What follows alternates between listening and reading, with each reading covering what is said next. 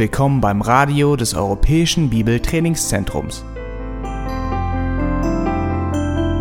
Unser Anliegen ist, dass der folgende Vortrag Sie zum Dienst für unseren Herrn Jesus Christus ermutigt.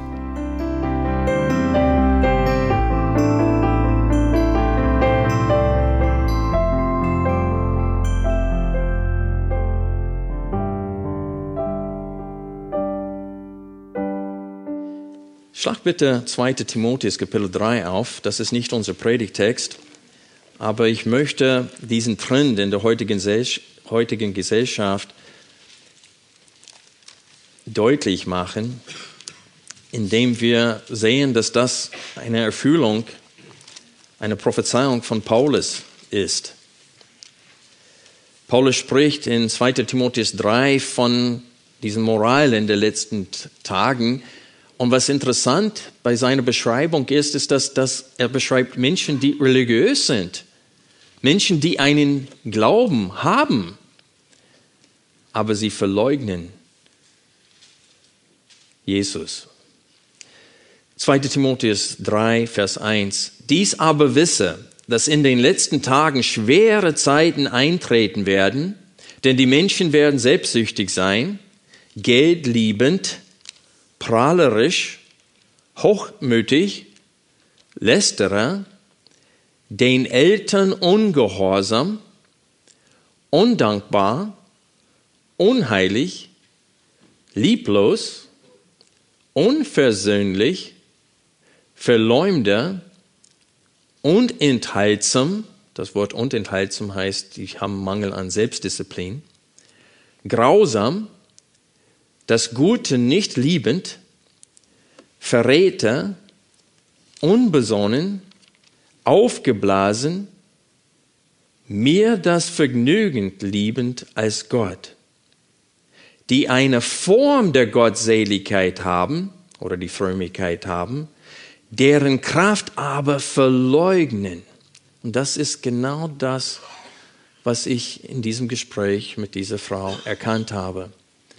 Ich würde mich aber immer noch als Christen bezeichnen, sagte sie, weil ich mich immer noch an, ein, an gewissen Werten halte.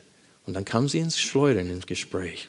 Und sie wollte das Gespräch dann plötzlich abbrechen, weil sie merkte, dass das widersprüchlich ist. Du kannst nicht ein Teil von dem, was Jesus annimmt. Du musst alles, was er sagt, annimmt, wenn du wirklich fromm sein möchtest. Wir lesen hier weiter in 2 Timotheus Kapitel 4, dass die Zeit kommt, wenn Menschen, die in die Kirche gehen, solche Lehre, die schwarz und weiß predigen, nicht mehr erdulden werden.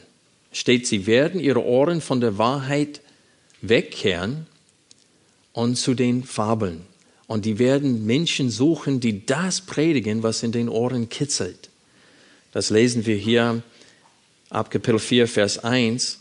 Achte auf die Dringlichkeit des Paulus in diesem Abschnitt. Ich bezeuge eindringlich vor Gott und Christus Jesus, der Lebende und Tote richten wird. Und bei seiner Erscheinung und seinem Reich predige das Wort, stehe bereit zu gelegener und ungelegener Zeit überführe, weise zurecht, ermahne mit aller Langmut und Lehre, denn es wird eine Zeit sein, da sie die gesunde Lehre nicht ertragen, sondern nach ihren eigenen Begierden sich selbst Lehre aufhäufen werden, weil es ihnen in den Ohren kitzelt, und sie werden die Ohren von der Wahrheit abkehren und sich zu den Fabeln hinwenden. Und wir leben jetzt in dieser Zeit. Menschen wollen nicht Jesus als Herrn und als Gott annehmen, wollen aber eine Hoffnung auf ewiges Leben nicht völlig abgeben. Sie haben die Traditionen von den Eltern bekommen. Weihnachten und Ostern feiern sie auch gerne. Sie lassen sich auch gerne konfirmieren und so weiter, haben aber keinen lebendigen Glauben an Jesus Christus. Solche Menschen haben das Recht nicht, sich Christen zu nennen. Denn ein Christ ist jemanden, der in Liebe und Licht wandelt. Beides sind wichtig. Er muss sich von dieser Welt absondern. Und das ist genau das, was wir am Ende von Römer 13 lesen, dass wir nicht nur in Liebe wandeln sollen, sondern dass wir ein abgesondertes Leben hier auf Erden führen sollen, da wir wissen, dass die Zeit knapp ist, dass die Zeit, wo Jesus wiederkommt, näher geworden ist als am Anfang. Ich bitte euch, Römer 13, unser Predigtext für heute, aufzuschlagen. Wir lesen die Verse 8 bis 14 gemeinsam. Römer 13, ich lese ab Vers 8. Seid niemand irgendetwas schuldig, als nur einander zu lieben. Denn wer den anderen liebt, hat das Gesetz erfüllt.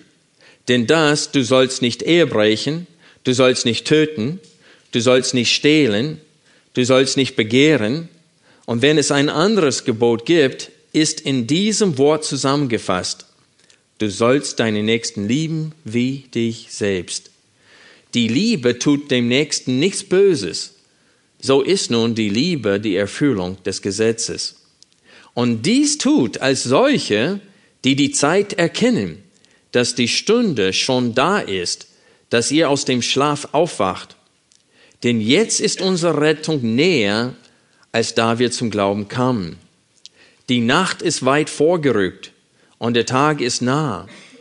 Lasst uns nun die Werke der Finsternis ablegen und die Waffen des Lichts anziehen. Lasst uns anständig wandeln wie am Tag, nicht in Schwelgereien und Trinkgelagen, nicht in Unzucht und Ausschweifungen, nicht in Streit und Eifersucht, sondern zieht den Herrn Jesus Christus an und treibt nicht Vorsorge für das Fleisch, das Begierden wach werden. Ich habe diesen Trend in unser, unter religiösen Menschen in der heutigen Gesellschaft betont, weil wir in diesem Text aufgefordert werden, Jesus Christus anzuziehen.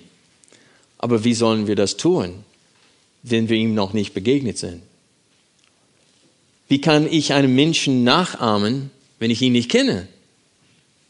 Wie ist denn Jesus?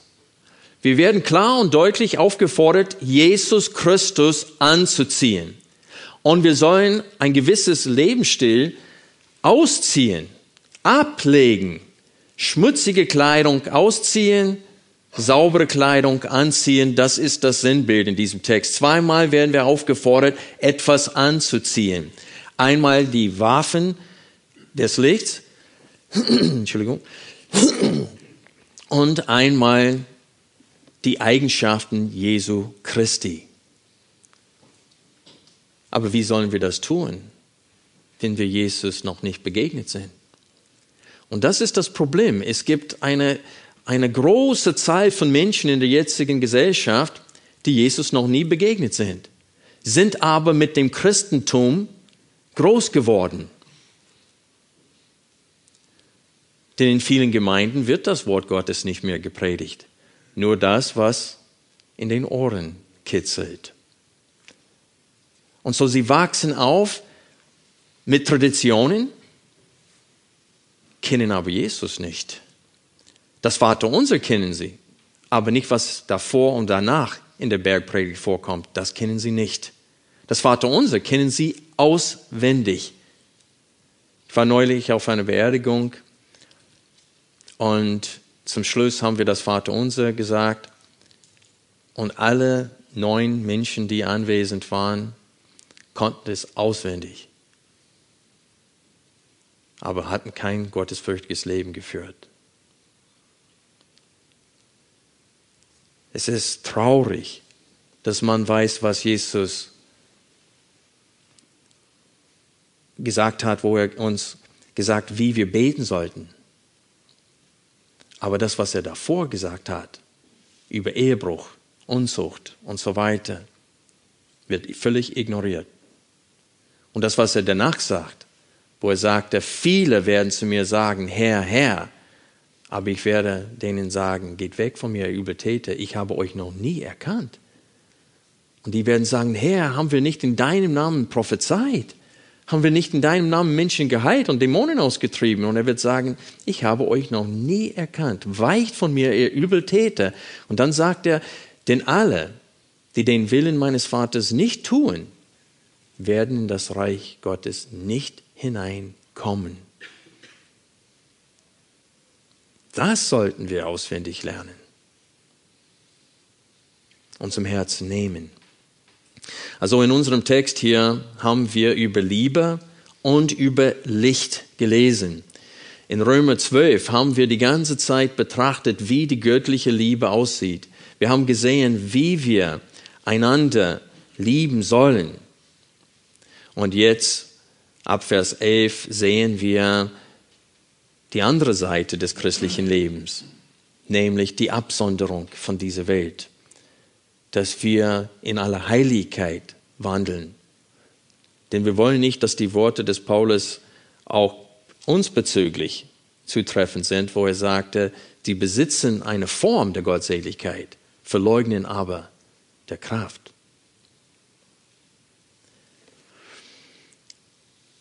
Wir beachten Vers 11 jetzt hier in Römer 13. Es steht hier, und dies tut als solche, die die Zeiten erkennen. Was ist dies, das wir tun sollen hier? Es steht hier, und dies tut als solche. Was ist mit dies gemeint hier in diesem Text? Ist es genau das, was wir mehrere Sonntagen hintereinander betrachtet haben in Römer 12 und dann die Verse 8 bis 10. Die Zusammenfassung des Gesetzes. Liebe deinen Nächsten wie dich selbst. Das heißt, es geht um diese Zusammenfassung des Gesetzes. Wir Christen lieben unseren Nächsten, wie wir uns selbst lieben. Wir vergelten nicht Böse mit Bösem. Wir praktizieren die Gastfreundschaft und tun unseren Nächsten nichts Böses. Wir segnen die, die uns verfluchen, und wir kümmern uns um die Bedürfnisse unserer Feinde. Wir bemühen uns alle Zeit, ein reines Gewissen vor Gott und unseren Mitmenschen zu haben. Wir streben danach, in Frieden mit allen Menschen zu leben. Wir lassen uns von den bösen Taten äh, nicht ändern. Wir lassen uns von bösen Taten nicht vergiften, sondern wir überwinden das Böse mit guten Werken. Das ist, wozu wir aufgefordert wurden in Kapitel 12. Und Paulus wendet sich von dieser äh, Liebe und betont einen zweiten Teil des christlichen Lebens, des Christseins, und das ist die Absonderung ab Vers 11. Und so er sagt, und dies tut, das heißt, wandelt in der Liebe als solche, die die Zeit erkennen. Und was meint Jesus dann hier, wenn er sagt, die die Zeit erkennen? Well, er meint zwei Dinge hier, hiermit. Wir lesen hier, und dies tut als solche, die die Zeit erkennen, dass die Stunde schon da ist, dass ihr aus dem Schlaf aufwacht. Was meint er damit? Well, er meint, dass die Zeit schon da ist. Also hier spricht er nicht von, der Zukunft, von, von dem Kommen Jesu in der Zukunft. Das ist das, das Zweite, was er damit meint. Er meint, dass jetzt schon ist eine Zeit angetreten, wo wir hellwach sein sollen, wo wir nüchtern durch das Leben gehen sollen, wo wir aufpassen sollen, dass wir nicht in die Sünde verstricht werden. Wir sollen nüchtern sein, wach sein in diesem Leben als Christen. Und das ist, was er damit meinte. Petrus hat genau dasselbe geschrieben. Ich zitiere ihn. 1. Petrus, Kapitel 5, die Verse 8 und 9. Seid nüchtern, wacht. Euer Widersacher, der Teufel, geht umher wie ein brüllender Löwe und sucht, wen er verschlingen kann. Dem widersteht standhaft durch den Glauben, da ihr wisst, dass dieselben Leiden sich an eurer Brüderschaft in der Welt vollziehen. Und Paulus ermahnte, ermahnte damals die Ältesten aus Ephesus mit folgenden Worten. Darum seid wachsam und erinnert euch stets daran, dass ich drei Jahre lang, Tag und Nacht, nicht aufgehört habe, einen jeden von euch unter Tränen zu ermahnen. Seid nüchtern, seid wachsam. Mehrfach werden wir ermahnt mit dieser Ermahnung in der Schrift. Auch Jesus schrieb an die Gemeinde durch Johannes, die Gemeinde in Sardis, folgendes. Wach auf und stärke das Übrige, das im Begriff stand zu sterben, denn ich habe vor meinem Gott deine Werke nicht als völlig befunden. Denke nun daran, wie du empfangen und gehört hast, und bewahre es und tue Buße. Das heißt, kehrt um. Wenn du nun nicht wachst, werde ich kommen wie ein Dieb, und du wirst nicht wissen, zu welcher Stunde über dich kommen werde. Also das ist, was damit gemeint ist, dass wir Christen solche sind, die die Zeit kennen. Wir wissen, jetzt ist die Zeit, nicht um uns auszuruhen. Jetzt ist die Zeit, um wach zu sein. Jetzt ist die Zeit zu arbeiten. Jetzt ist die Zeit zu kämpfen. Eines Tages werden wir in die Ruhe Gottes eingehen. Aber die Zeit ist noch nicht da. Also wir kennen die Zeit. Das Zweite, was hiermit gemeint ist, sehen wir auch in dem Text. Es steht hier im zweiten Teil von Vers 11, denn jetzt ist unsere Rettung näher, als da wir zum Glauben kamen. Die Nacht ist weit vorgerückt und der Tag ist nah. Was meint er damit? Er meint der Tag unserer endgültigen Rettung. Wenn Jesus wiederkommt für seine Braut und sie entrückt und dann sein Gericht hier auf der Erde ausübt. Er meint hiermit der große Tag des Herrn. Dieser Tag des Feuers kommt und es wird die Menschen erwischen, genau wie die Sintflut zur Zeit Noahs. Das ist, was Paulus hier meint. Er sagte, und dies tun wir. Das heißt, alles, was wir in Römer 12 und 13 gelesen haben, er sagt, das tun wir als solche, die die Zeit erkennen, dass der Wiederkunft Jesu Christi jetzt näher ist, als wo wir zuerst gläubig geworden waren. Und das schrieb er schon vor 2000 Jahren. Also wie viel mehr musste diese Wahrheit bei uns ankommen? Jesus Christus konnte sogar in unserem Leben, zu unseren Lebzeiten, wiederkommen.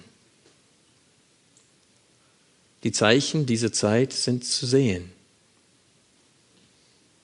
Leben wir aber im Licht dieser Wiederkunft.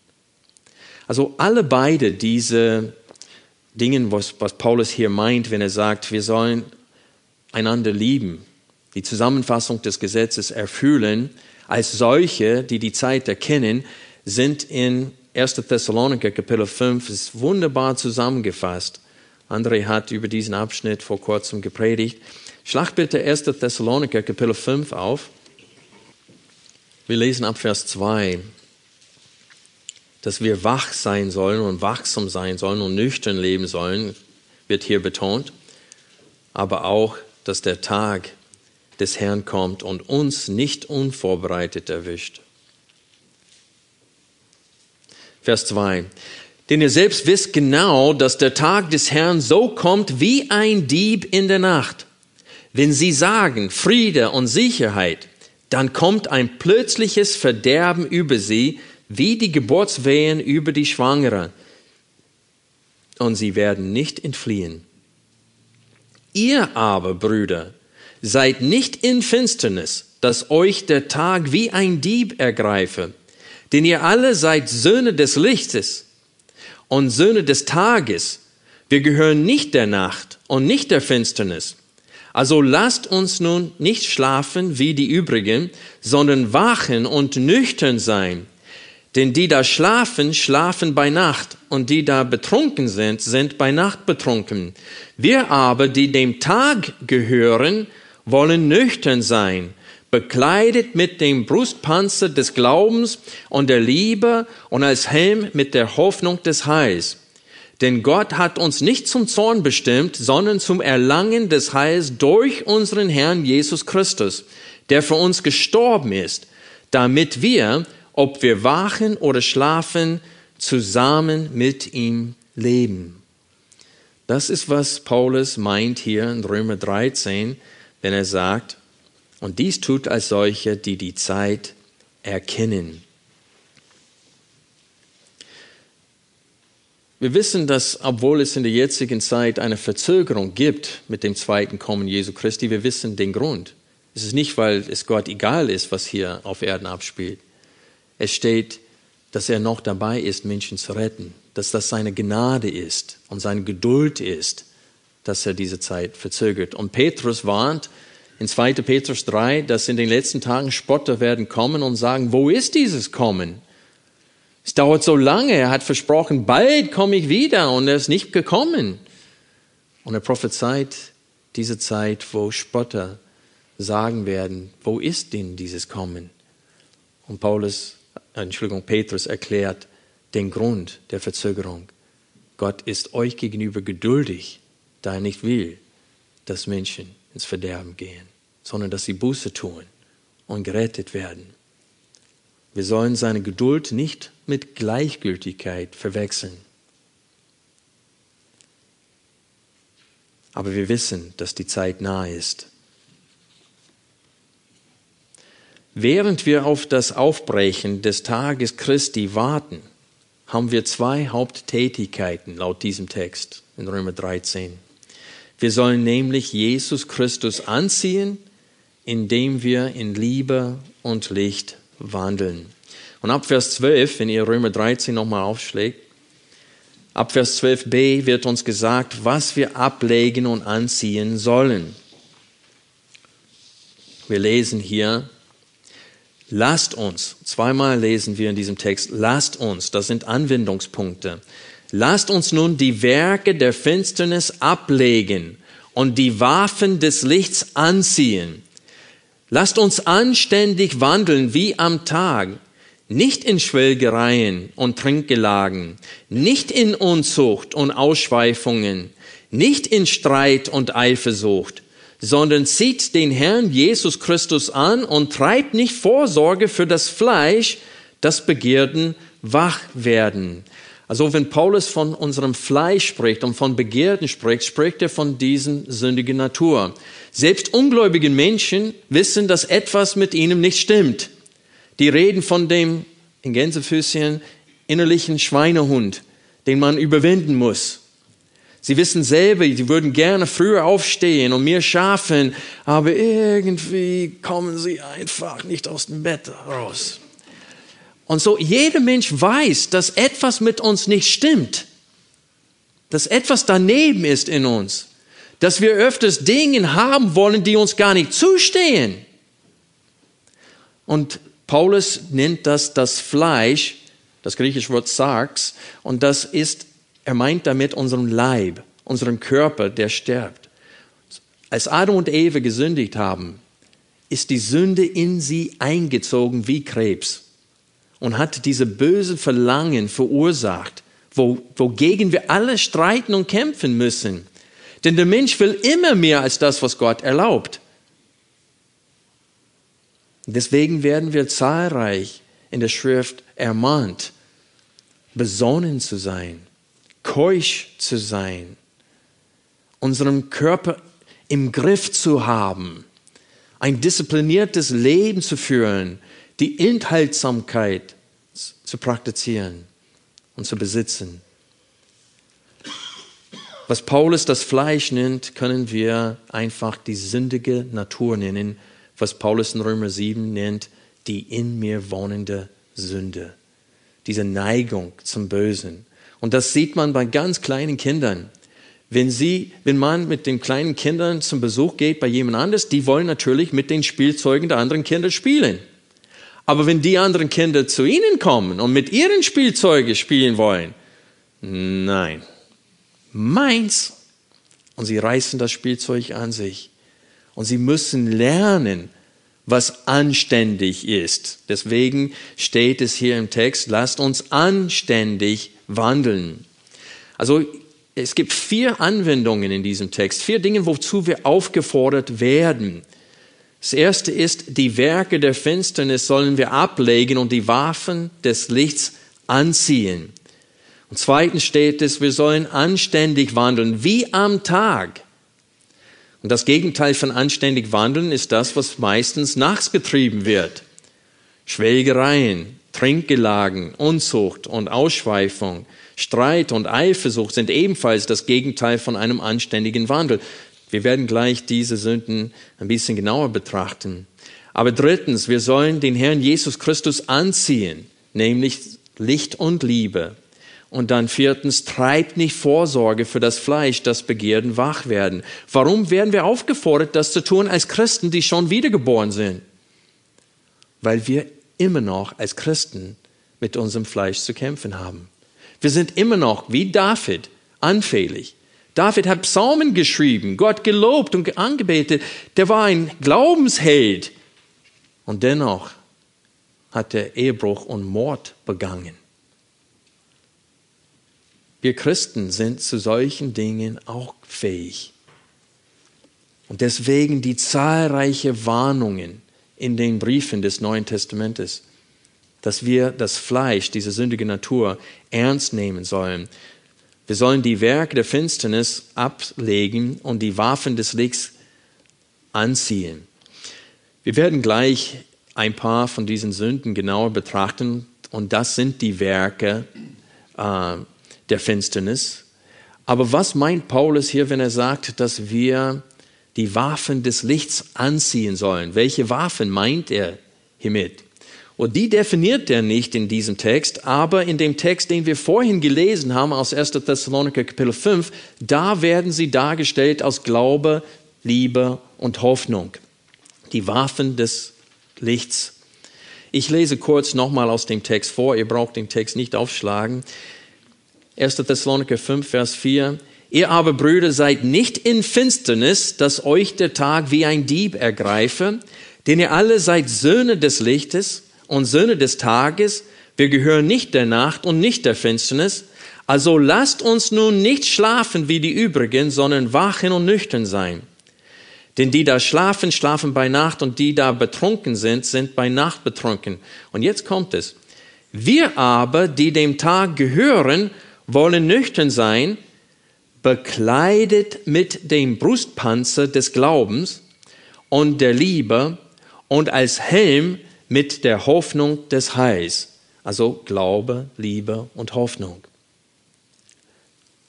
Der Glaube schützt uns, die Liebe motiviert uns, die Taten Gottes zu tun und die Hoffnung auf das Heil hilft uns auszuharren bis ans Ende. Also Glaube, Liebe und Hoffnung, sie motivieren uns, sie halten uns auf den richtigen Weg. Wie können diese aber gestärkt werden in uns? Wie können uns, kann unser Glaube wachsen, unsere Hoffnung zunehmen und unsere Liebe ebenso? Durch die Wahrheit. Durch die Wahrheit. Und es ist kein Wunder, dass der Teufel alles ansetzt, dass wir dieses Buch meiden und nicht dieses Buch lesen und darüber nachsinnen, was wir da lesen.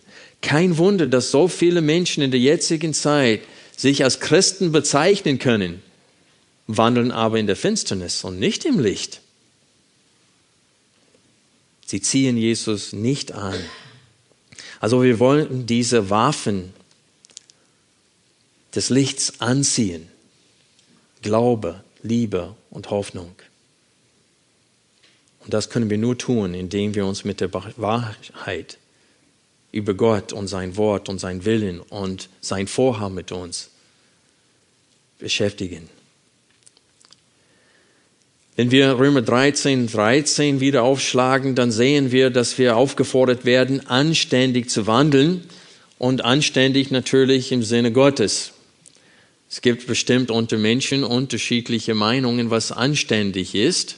Also es gibt, ich merke, dass meine Kinder kommen manchmal nach Hause und sagen, Mensch, bei denen gibt es ganz andere Sitten als bei uns. Und auch umgekehrt. Und, äh, der, aber der Punkt ist, in Gottes Augen ist es in der Schrift eindeutig, was mit anständig gemeint ist. Lies mal die zehn Gebote. Lies mal fünfte Buch Mose und ihr werdet verstehen, was anständig in Gottes Augen ist. Wir haben Listen, wir haben diese Liste der Sünde gele äh, vorhin gelesen aus 2 Timotheus Kapitel 3. Das ist nicht anständig. Und wir haben die Gegenüberstellung hier, um zu sehen, was nicht anständig ist. Das, was nachts ge hauptsächlich geübt wird, ist nicht anständig. Und wir sehen hier, dass es um Sünden geht, die mit der Zügellosigkeit oder mit einem Mangel an Selbstbeherrschung zu tun haben. Diese sechs, die hier als, List, als äh, Werke der Finsternis aufgestellt werden. Was bedeutet Schwelgerei? Ich würde behaupten, dass viele das Wort Schwelgerei nicht wissen, was es heißt. Das Wort ist nicht gerade läufig, oder? Manche Übersetzungen übersetzen es mit dem Wort fressen. Äh, es wird auch für einfach nachts unterwegs sein, wo man sein, äh, sein äh, Fleisch befriedigen möchte. Einfach, es wird im sexuellen Bereich auch verwendet. Es wird verwendet einfach für das Partyleben. Das ist, was es heißt, dieses Partyleben, diese, dieses Suchen nach, wo man die, die Begehren des Fleisches einfach befriedigen möchte in allen Richtungen. Aber es bedeutet auch durchaus fressen. Weil das gehört auch dann zum, das ist das Gegenstück von Trinken. Es steht hier Schwelgerei und Trinkgelagen, dass man gerne zu viel Alkohol trinkt. Und viele Leute in der jetzigen Zeit wo sie ein Party machen. Sie wissen im Voraus, dass sie zu viel trinken werden und bestellen deswegen einen, der fährt. Weil sie wissen, ich werde nachher nicht nüchtern genug sein, um zu fahren. Schwelgerei und Trinkgelagen passen oft zusammen. Es geht hier, dass man ein Partyleben führt. Diese Begriffe werden für die, die nachts unterwegs sind und auf der Suche nach der Befriedigung ihres Fleisches sind. Es wird auch für die, die sich in Schlägereien entwickeln, verwendet, die auch darauf resultiert. Wenn man besoffen ist, dann kommt es dazu. Natürlich mehr in Russland als hier in Deutschland, aber äh, Manchmal werden die Deutschen nur lustiger, wenn sie besoffen werden. Aber auf jeden Fall sind sie nicht mehr fähig, vernünftige Entscheidungen zu treffen in diesem Zustand. So was Paulus hier mit Schwelgerei und Trinkgelagen und dann nochmal mit Unzucht und Ausschweifung meint, das ist genau das, was man zur Karnevalszeit sieht. Also man braucht nur in Köln sein zu dieser Zeit, Karneval, und du siehst Taxifahrer, die halten kurz an, die Tür muss aufgemacht und einer muss sich übergeben, weil er so viel getrunken hat. Das habe ich mit eigenen Augen gesehen. Gerade zur Karnevalzeit und das um zwei Uhr nachmittags. Es ist eine Zeit des Fressens, des Saufens, Unzucht. Unzucht übrigens ist ein biblischer Begriff für jegliche Art von Sex, was Gott in seinem Wort ausdrücklich verboten hat. Sex vor der Ehe. Gott erwartet, dass jeder Mensch sich keusch bewahrt bis er heiratet. Und nur in dem Ehebund dürfte, dürfen Menschen Sex haben. Und die Ehe wird von Gott definiert als ein Mann und eine Frau. Alles andere ist Unzucht. Alles andere ist in Gottes Augen ein Gräuel und eine große, große Sünde. Auch wenn wir nicht verstehen können, warum es ist. Gott sagt es und es ist so. Und es gibt auch gute Gründe, warum er das sagt. Gott will Treue nicht nur in der Ehe, sondern auch vor der Ehe sehen, indem wir uns rein bewahren für unseren Partner, zukünftigen Partner. Also Unzucht und Ausschweifung. Ausschweifung ist wirklich, könnte man übersetzen mit dem Wort Zügellosigkeit. Alle diese Begriffe haben mit, dass der Mensch einfach die Begehren des Fleisches freien Lauf lässt und versucht einfach diese Begehren zu befriedigen.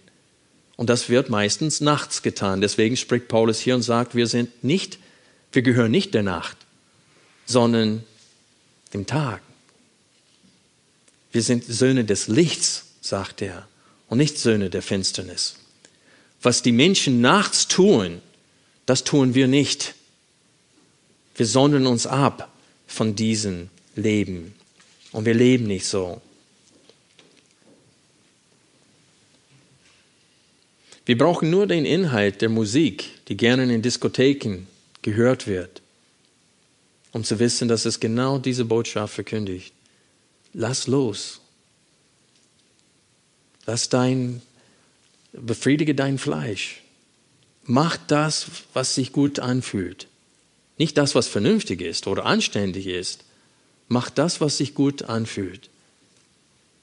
Ich habe als Vorbereitung gestern Abend für die Predigt kam ich auf die Idee, Country and Western Music, die ersten 20 Hits von 2013 einfach nur kurz. Und die hatten nur ein paar, also innerhalb von drei, vier Minuten könntest du nur ein paar Strophen aus jedem von diesen 20 Liedern hören auf YouTube.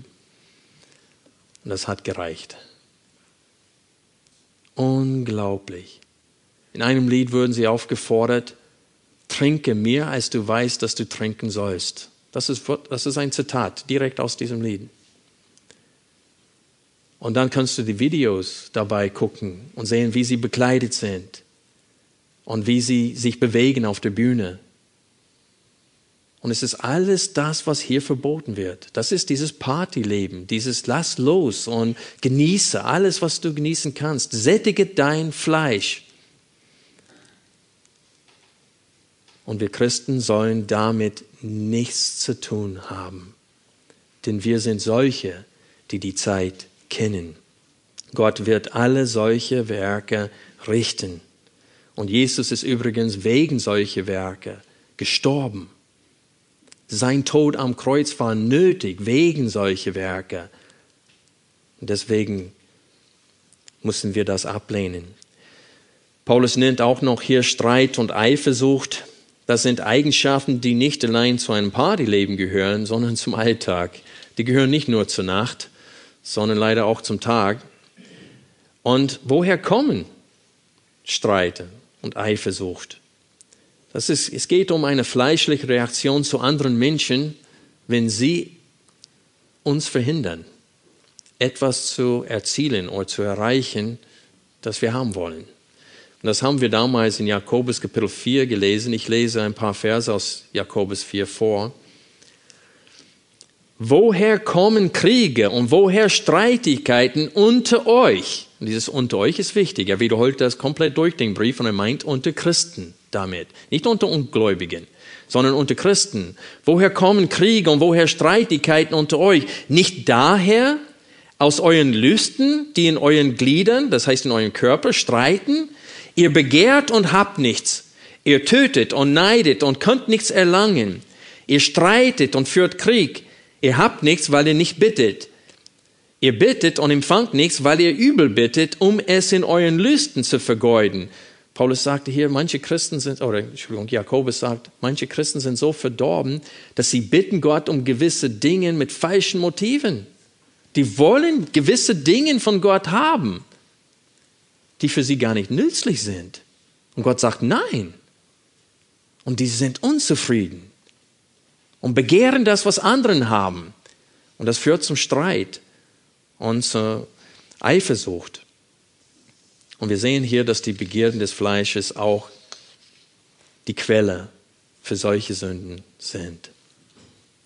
Aber wir Christen sind immer noch anfällig was die Begierden des Fleisches betrifft. Bis wir einen verherrlichten Leib eines Tages bekommen, sind wir immer noch anfällig und können immer noch große Sünde begehen. Und deswegen müssen wir die Gefahr nicht allein in der Welt wahrnehmen, sondern die Gefahr, die in mir wohnt, wahrnehmen. Deswegen schrieb Paulus in Römer 7, da sagt er, ich habe etwas festgestellt. Überall, wo ich hingehe, ist diese Neigung zum Böse auch mit ich schleppe es überall mit. Deswegen manche denken, wenn sie in einer Beziehung nicht zurechtkommen, dass sie in eine andere Beziehung zurechtkommen werden. Nein. Nein, es sei denn, etwas in dir ändert und sich verbessert, wird es keine Besserung in deinen Beziehungen geben. Weil du bist Teil des Problems mit deinen Begierden. Deswegen schrieb Paulus Vers 14, Römer 13, Vers 14, dort lesen wir, sondern zieht den Herrn Jesus Christus an und treibt nicht Vorsorge für das Fleisch, dass Begierden wach werden. Hier wird uns gesagt, wie wir unserem Fleisch in den Griff kriegen können. Was wir tun müssen, dass unser Fleisch unserem Alltag nicht diktiert. Diese zwei Dinge. Wir müssen Jesus Christus anziehen. Und wie ich bereits in der Einleitung gesagt habe, das setzt voraus, dass wir Jesus begegnet sind in der Schrift. Und wir haben viel Zeit in Römer 12 damit genommen, die Liebe, die in Jesus klar und deutlich vorhanden war, zu betrachten und zu sehen, wozu Gott uns äh, ruft in Christus. Und die Eigenschaften Jesu Christi kennen wir, diese Liebe und Licht. Und wir müssen beide anziehen, wie es auch in 1. Johannes steht. Es steht da, täuschet euch nicht. Wer behauptet, Christ zu sein, ist verpflichtet, in seinen Fußstapfen zu wandeln. Und er sagte, wer das nicht tut, ist ein Lügner und die Wahrheit ist nicht in ihm. Also täuschet euch nicht, sagt die Schrift. Immer wieder, täuschet euch nicht. Nur der ist ein Kind Gottes, der Jesus Christus anzieht. Aber was wir gesehen haben, ist, es gibt Raum für Wachstum. Auch wenn wir uns absonnen von dieser Welt, auch wenn wir anfangen, anderen zu lieben und anderen mehr Achtung zu schenken, als wir uns selbst schenken, es gibt immer noch Richtung Jesus Christus viel Raum zum Wachstum. Wir kommen in diesem Leben nicht an. Und deswegen dauert der Kampf, hält der Kampf an gegen das Fleisch, bis wir diesen verherrlichten Leib eines Tages bekommen. Wir haben Jesus kennengelernt. In Epheser Kapitel 4 ist noch ein Abschnitt, wo Paulus fordert die Gemeinde auf, nicht mehr zu leben, wie sie vorher gelebt haben. Nicht in, den, in der Nichtigkeit des Wandels der Nationen und den Menschen, den Weltmenschen. Lebt nicht so. Und dann sagt er, ihr habt den Christus nicht so kennengelernt. Das heißt, wo ihr Jesus kennengelernt habt, wo wir Jesus Christus euch vorgestellt haben, durch unsere Verkündigung des Evangeliums und euch klar und deutlich dazu gerufen haben, ihm zu folgen. Ihr habt ihn nicht so kennengelernt, dass ihr meinen könntet, jetzt kann ich weiter in der Sünde leben, weil ihr habt Jesus so kennengelernt, dass er König der Könige ist, Herr der Herrscher ist, dass er das Haupt der Gemeinde ist, dass er das Sagen hat, dass er der Maßstab der Gerechtigkeit ist. So habt ihr Jesus kennengelernt. Und so musst ihr ihn auch jetzt anziehen.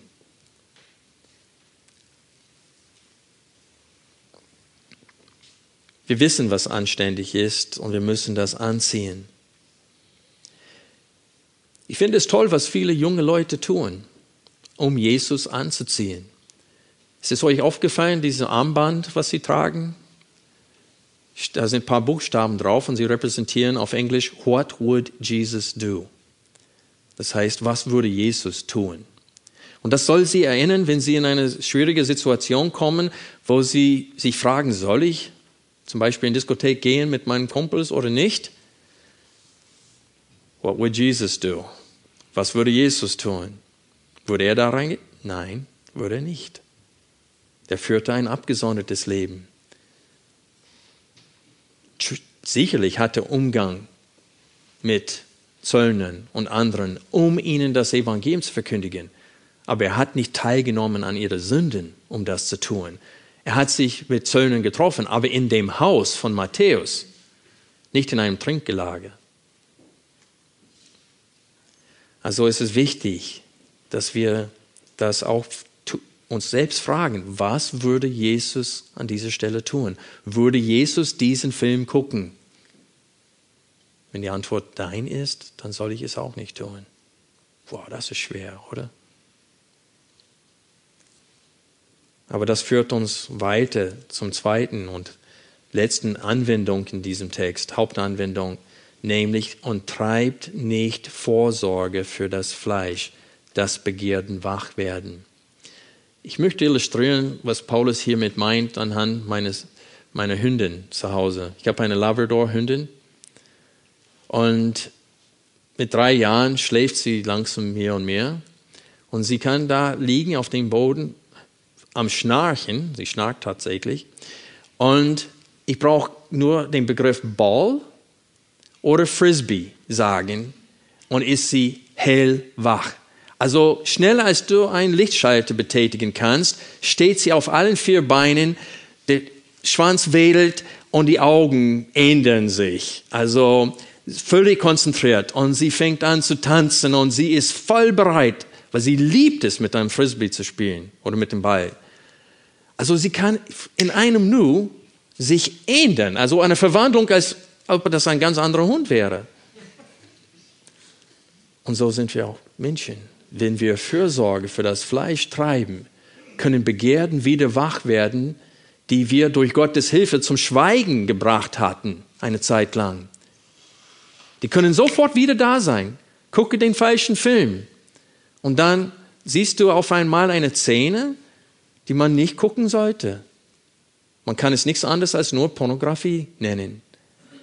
Und dann, wow, das Fleisch ist wieder da und will wieder etwas, was du zum Schweigen gebracht hast durch das Verneinen dieser Begierden eine, auf eine längere Zeit. Und das ist, was Paulus meint hier. Treibt keine Vorsorge für das Fleisch. Tue die Dinge nicht, die dein Fleisch futtern. Tu es nicht. Lass dein Fleisch sterben. Lass es einschlafen und wache es nicht ständig auf.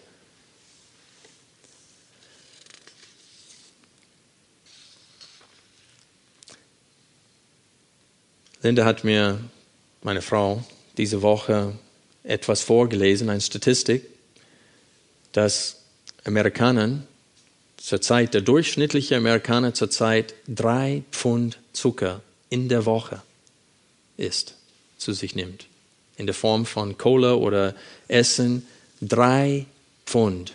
Das ist durchschnittlich. Ist kein Wunder, wenn ich nach Amerika gehe, jedes Mal merke nicht nur das Land ist groß, sondern also es ist, es ist teilweise lustig, aber eigentlich ist es nicht lustig. Es ist richtig, richtig traurig. Also jedes Mal, wenn ich meine Heimat besuche, kriege ich neue Lust, Sport zu treiben. Also ich ist ehrlich. Ich sage es euch ehrlich, es ist so traurig. Sie lassen sich gehen in allen Hinsichten. Nicht mal die Eitelkeit dient mir als Motivation. Früher, weil man sich selbst liebte und wollte sich schön darstellen, die Eitelkeit hat mindestens motiviert, dass man sich im Griff nahm und äh, ein Messer zur Kehle gehalten hat. Und äh, jetzt, das reicht nicht mehr. Und alle latschen rum mit Crocs an und Jogginghose und die stehen auf und sie gehen einkaufen und haben die Haare nicht, also Betthaare, also du fragst dich, was ist los mit dieser Gesellschaft? Die haben keine Kraft mehr. Und das auch unter Christen. Sie können ihr Fleisch, im Fleisch nicht Nein sagen. Was will ich damit sagen? Jesus hat selbst gesagt, es ist nicht das, was in den Leib hineingeht und dann wieder rausgeht, das ein Mensch verunreinigt. Zucker macht ein Mensch nicht unrein. Das Problem aber ist, wenn du in einem Bereich zugelost bist, das schwappt irgendwann mal rüber in anderen Bereichen des Lebens. Das kann ich euch vergewissern. Sobald du in einem Bereich nicht mehr ähm, diszipliniert bist und enthaltsam bist, das schwappt rüber in anderen Bereichen. Also ich möchte die Predigt schließen mit einem Text, der uns genau sagt, was es heißt, keine ähm, Fürsorge für das Fleisch zu treiben. Im Gegenteil, das ist 1. Korinther 9, im Gegenteil sollen wir unserem Fleisch züchtigen und erziehen. Das ist der Text, wo Paulus sagt, ich zerknechte meinem Leib, ich schlage, ich schlage meinem Leib und zerknechte ihn. 1. Korinther 9, wir lesen die Verse 24 bis 27 und wir haben ein sehr gutes Sinnbild für das christliche Leben hier.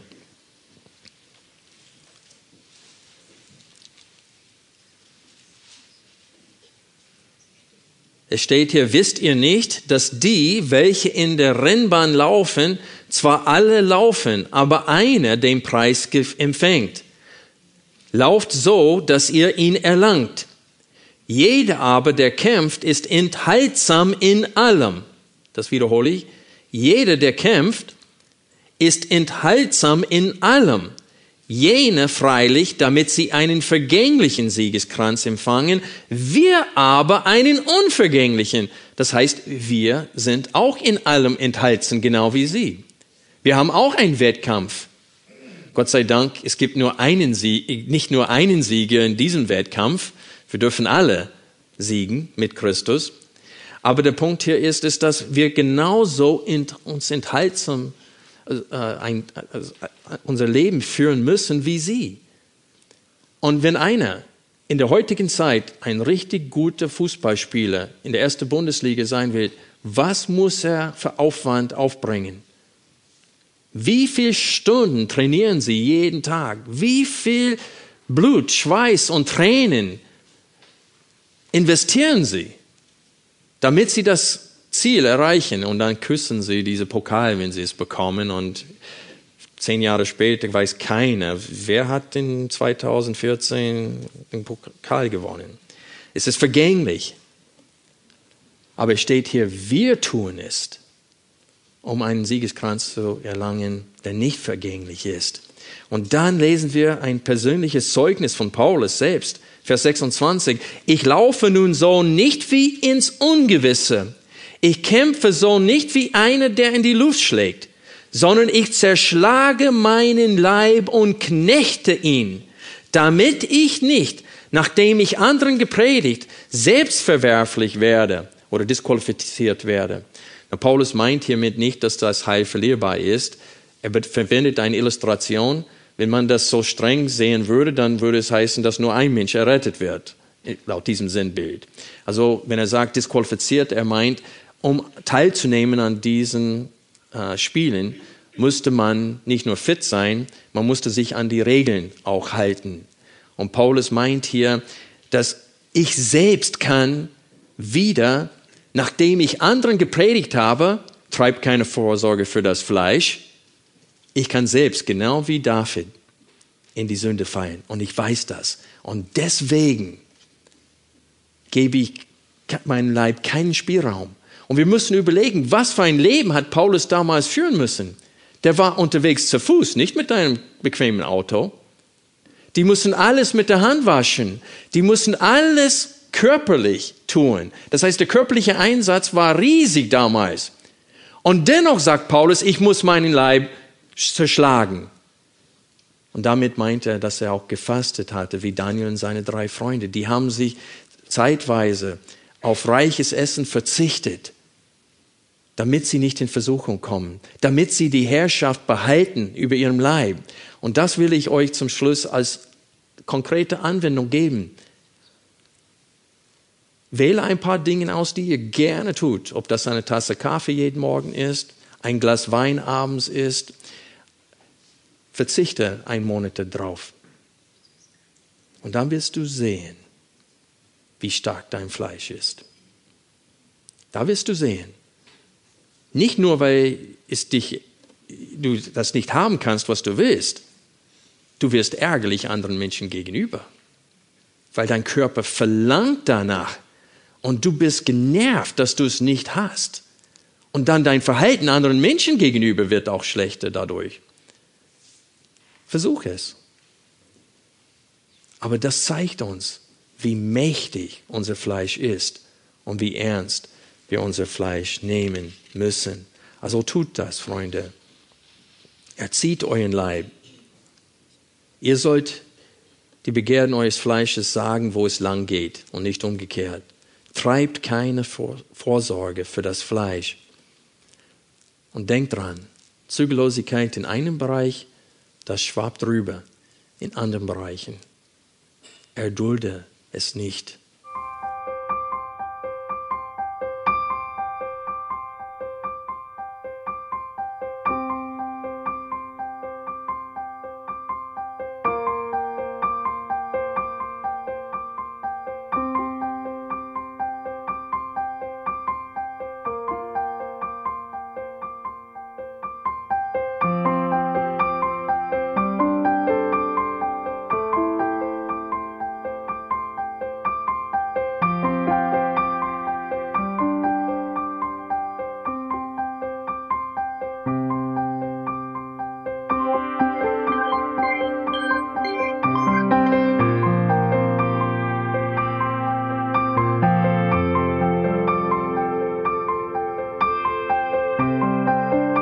Alle Vorträge unseres Programms, Bücher, DVDs und vieles mehr können Sie bei uns unter www.ebtc-media.org erhalten.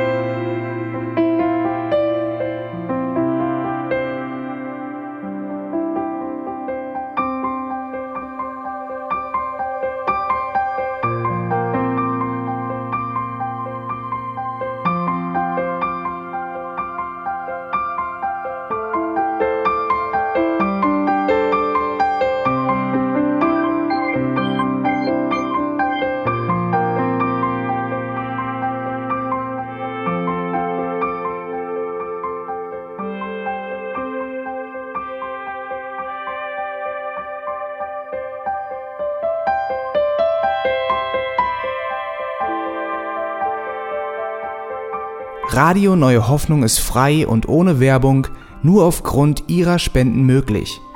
Wenn Sie weitere Informationen dazu finden möchten, wie Sie Radio Neue Hoffnung unterstützen können, besuchen Sie die Webseite www.rnh.de.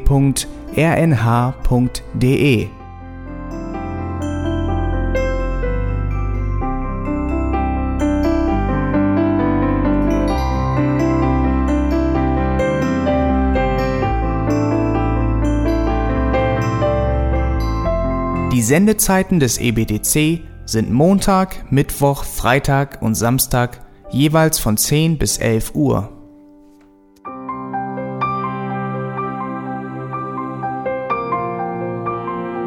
Sie finden uns im Internet unter www.auslegungspredigt.org. Eine E-Mail können Sie uns senden an radio@auslegungspredigt.org. Telefonisch erreichen Sie uns unter 0049 30 60 988 610. Unsere Postanschrift ist EBTC Havelländer Ring 40 in 12629 Berlin, Deutschland.